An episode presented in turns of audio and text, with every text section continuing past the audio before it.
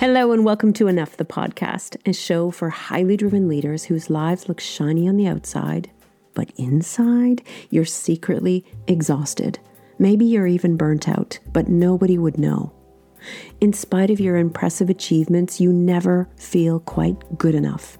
And you're sure that the next win, or the next house refurbishment, or the next cool outfit, or the next relationship, or the next loss of a couple of kilograms, or whatever is shimmering like a mirage on the horizon, that will be it. And then you will arrive, and then, for absolutely sure, you will feel good enough in your own skin.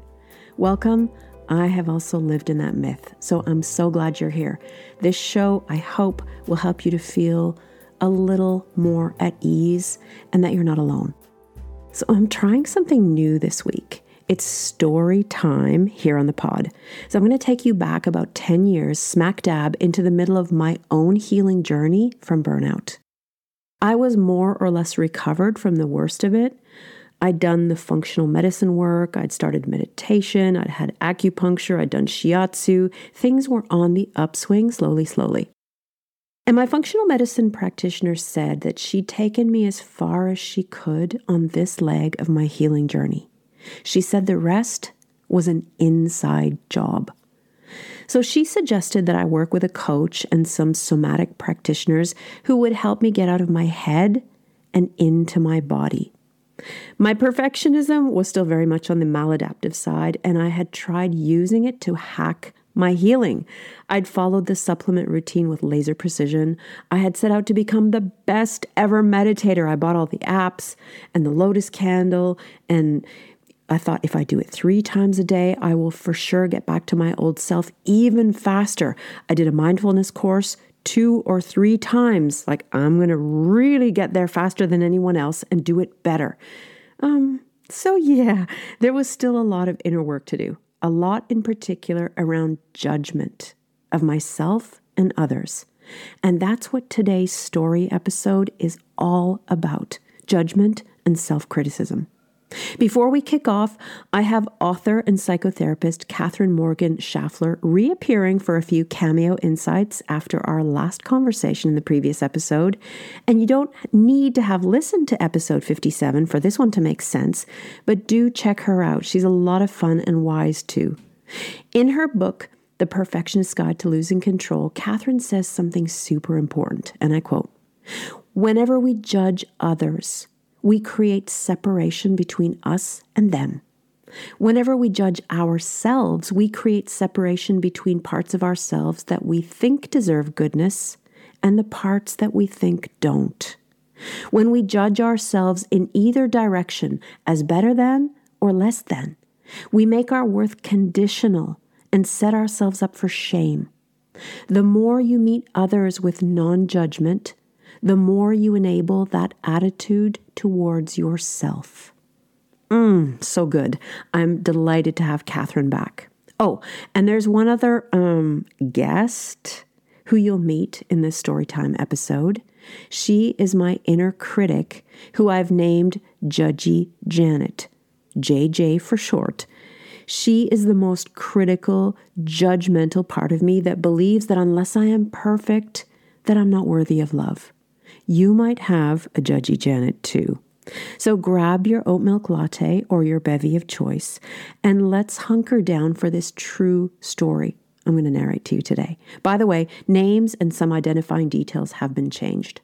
So, for context, my coach had encouraged me to attend a women's retreat that was designed to heal the past and to get out of one's head.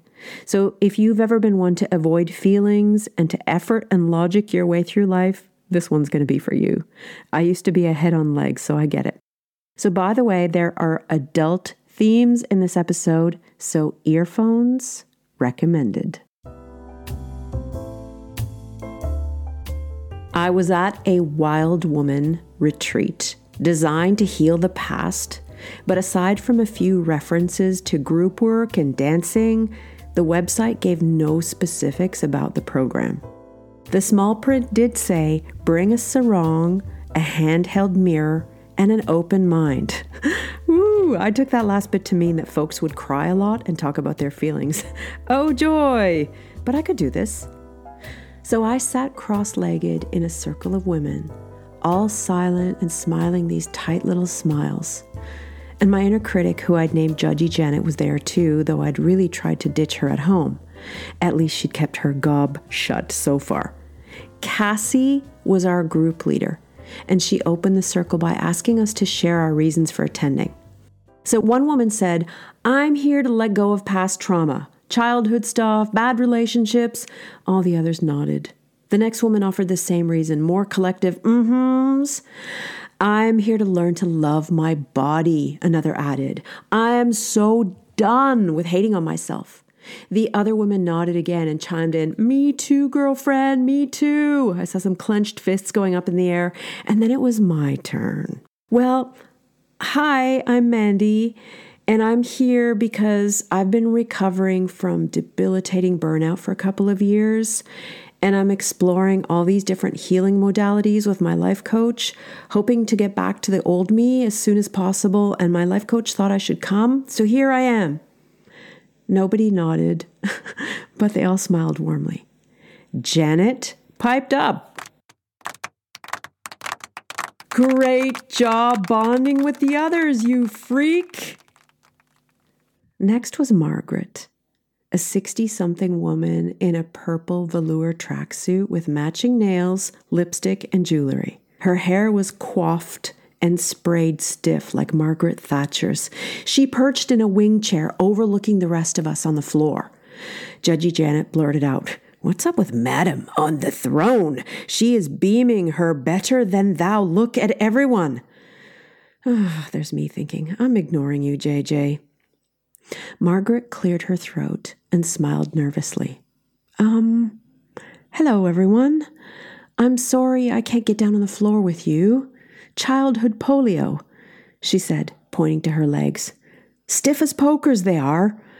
I hadn't noticed Margaret's walking sticks underneath her chair. She spoke again.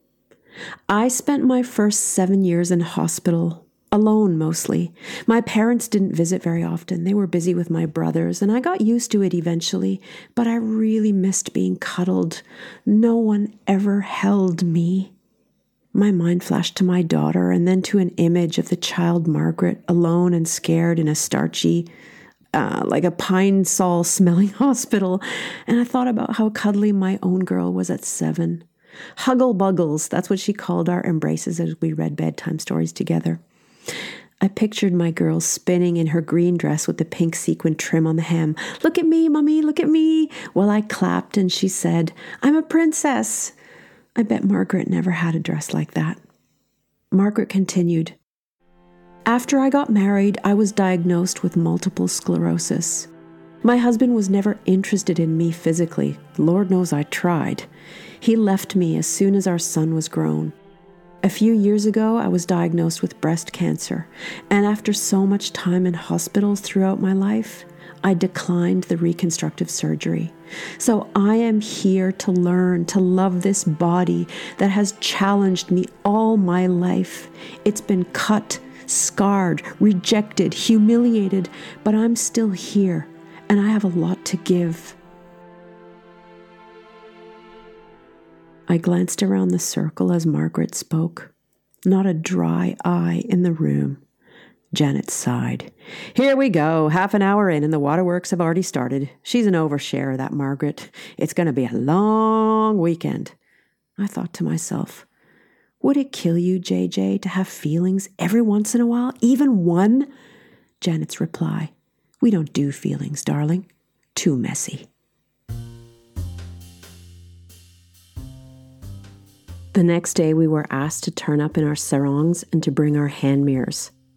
Cassie wasn't going to ask us to, um, inspect our undercarriages, was she? Surely not. This was England. In the dimmed room, cushions were set up by the wall, each with a flickering tea light next to it. Find a cushion and lean your mirrors against the walls, ladies, Cassie said. Oh, and before you sit down, panties off, please. Righty-ho, then. I folded my underpants into a teeny shower cap size bundle and sat on my cushion awaiting further instruction. Cassie paced the floor and said, Meet Yoni. Gaze at her. Judgy Janet piped up. Who's Joni? Which woman is she? As if she'd heard Janet, Cassie continued, Yoni is the Sanskrit term for vagina. Many of us hold emotions there like shame and anger and pain from past relationships. Look at your yoni's delicate curves. See her beauty, her soft color. I loosened my turquoise sarong and adjusted my mirror. I can do this. I can be good at this. Janet again. You paid all this money to inspect your muff? Well, at least your lady garden is trimmed. The conditioner this morning was a nice touch. Look at your yoni without judgment, Cassie urged, still pacing. Ask her what she needs. JJ just can't help herself. Sweet or salty snack, gin or tonic, magazine. Oh, JJ, can you just not? I wanted to be so much cooler about this exercise. I wanted to be able to look at myself and feel something deep and life changing and profound. Cassie shouts, Praise her! And here's JJ singing a bad karaoke version of Stevie Wonder's, Isn't she lovely? Margaret was sobbing which snapped me out of my stupidity. Margaret was going for it, feeling the feels, sharing her childhood wounds, relationships, disappointments, body stuff, all of it. And here's me, being a knob. I'd have to report back to my coach that in spite of the copious notes I'd taken after every session of the Wild Woman retreat, I wasn't fully invested. Not like Margaret. Cassie again. Honor the feminine with your attention. Appreciate her. Come on, Mandy. I can do this. I don't fail at stuff. I realized in that moment that I'd never acknowledged my femininity, this literally. I'd never looked down at myself. Actually, that wasn't true. Two days after giving birth, I hoiked my leg up on the bathroom counter to inspect my throbbing stitches with this very same hand mirror. I pressed my swollen, tired looking folds pliant as overripe plums. But that was a medical inspection. It wasn't ceremonial and appreciative. Maybe it should have been.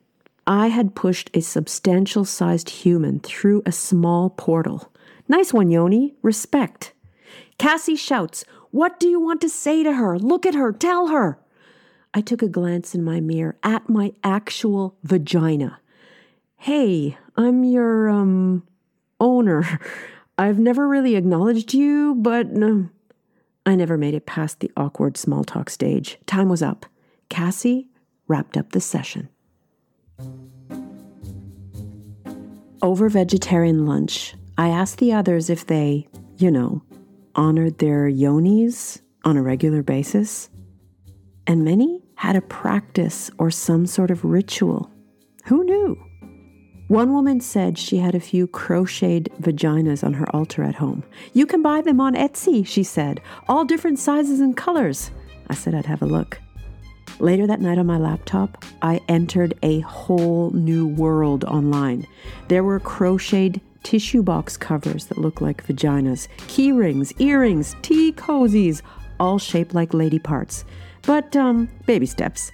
So I started by ordering Naomi Wolf's book Vagina that Cassie had referred to all weekend long.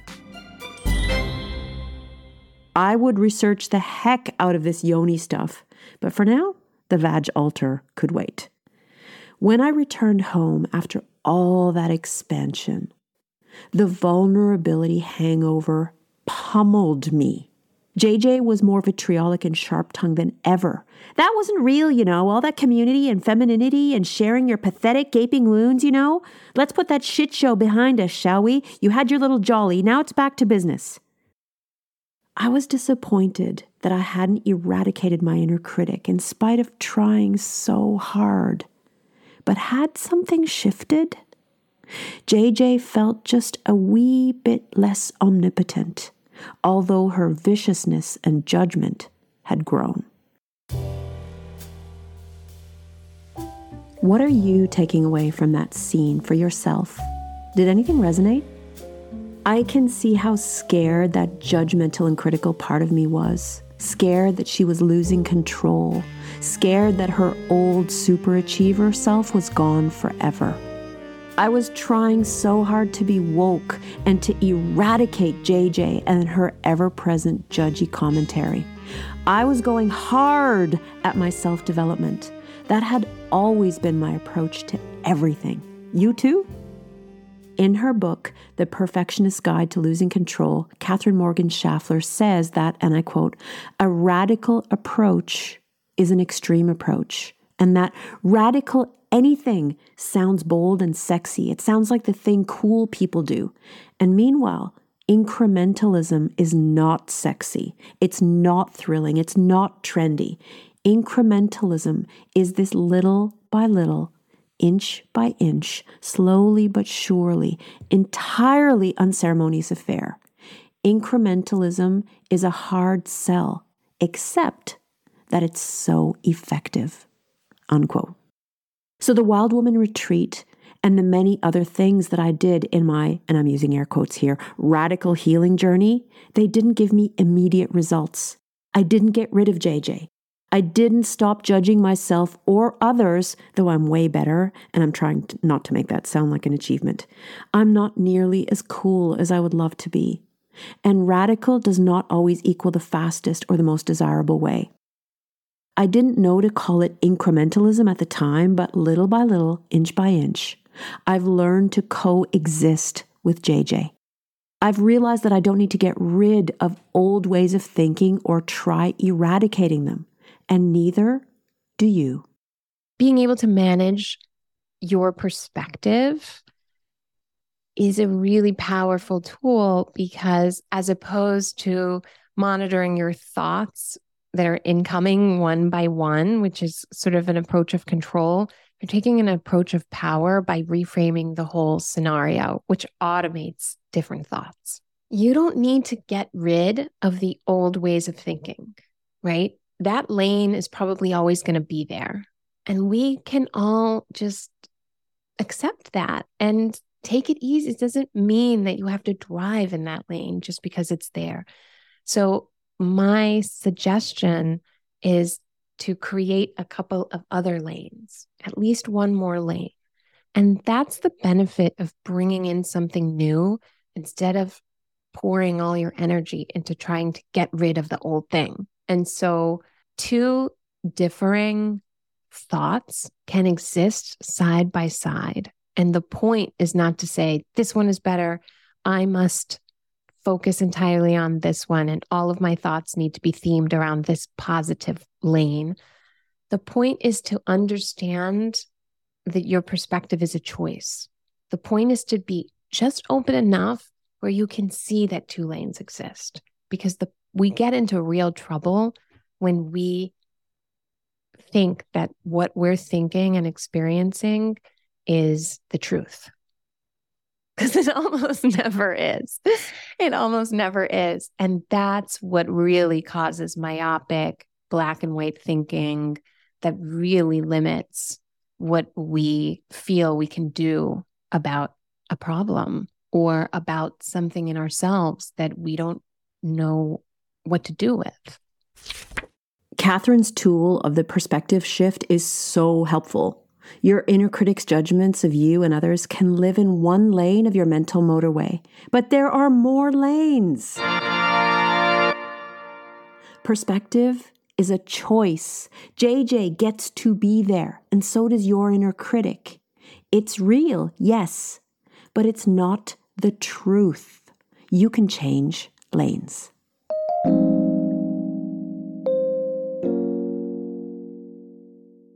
So, you might be wondering what the heck does this scene of my retreat story and uh, me talking to my lady parts have to do with leadership or self development or even healing from work stress and burnout? Well, so much of our relationship to work and achieving comes from our relationship to our worth and our beliefs about deservingness to have good things happen in our lives. So, this story I shared, it shows a cross section of the beliefs and the shoulds and the inner self talk that can emerge when we begin the work of understanding ourselves more deeply. This is just one way of doing it. It's not the way. It was my way. It was one of the things that I did on my healing journey. And as I always say in the intro to this podcast, these are the leadership conversations that almost no one is having. I am deeply interested in that hot little motor that burns underneath high achievement. What is that? So, what role does one's nasty, tempestuous inner critic play? And how much does that criticism need to affect us and wheedle its way into how we show up in our lives? You don't have to have attended a retreat like this to know how your own inner critic responds when you try something new. Oh, by the way, we also did naked dancing on that retreat to Shania Twain music, and JJ loved that. Not, but that's a story for another day. So I hope Katherine's insight about not needing to get rid of your old ways has dropped your shoulders two inches.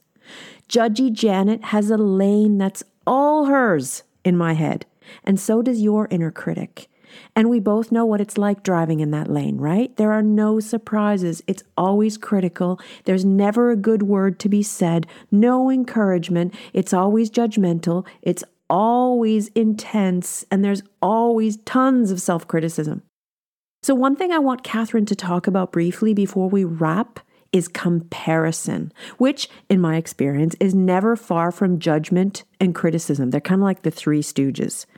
So, in her book, she talks about comparison as a form of self punishment. Oof, I felt the truth of that deep in my bones. So, if we're going to emerge from this episode incrementally wiser about changing lanes from self punishment to self compassion, what do we need to know about comparison, Katherine? Comparison isn't as much about comparison as it is about judging people's deservedness for goodness, judging their worth. And if you don't want to be a judgmental person, then understand that when you compare yourself to other people who you think are doing better than you, that's the same as telling someone else who you don't think is doing as well as you that they're not as worthy of all the things that you are worthy of. You know, I mean, I think the spine of the book is really about self worth. And it's really about understanding that at every moment, you are worthy of all the joy, dignity, connection, and freedom that the world could ever offer anybody, right? So the perfect ideal you that you see in your head is as worthy of feeling good, of having connections, of being loved, of feeling free in their own lives to do whatever they want to do. They are as worthy of that as you sitting here are now without accomplishing all of the like whatever your gold stars are, you know, uh, looking a different way, having a different house, having a different title, making a different salary, all these things that we attach to our worth. Like at the end of the day, you have to internally source that stuff. I'm going to share a book of wisdom from Katherine's book. Here's what she says When you withhold compassion from yourself, you withhold your gifts and unique presence from others. Trying to show up as your full self while simultaneously punishing yourself is like you're trying to give a massage to someone who's jogging. No version of it works. You can't be as patient, creative, strong, loving, or reliable when you're punishing yourself. You can't be you. I'm still stuck on that visual of trying to give a massage to someone who's jogging. Brilliant. The takeaways I hope you have from today's inaugural Storytime session are you can change lanes. The self punishment of your inner critic and the criticism and judgment that it spews are real, but they're not the truth. You can notice, put your indicator light on, and move into another more self compassionate lane. You can find Katherine's details in the show notes. Do check out her fabulous book, The Perfectionist's Guide to Losing Control. And um, I've obviously not given Judgy Janet an Instagram page. So before you head back into your day, please go ahead and hit the follow button on the show. And if you're called to, I'd be so darn grateful for an Apple Podcast or Spotify rating. They really help the show more than you know. As ever, thank you so much for listening, and let's do this all again in two weeks.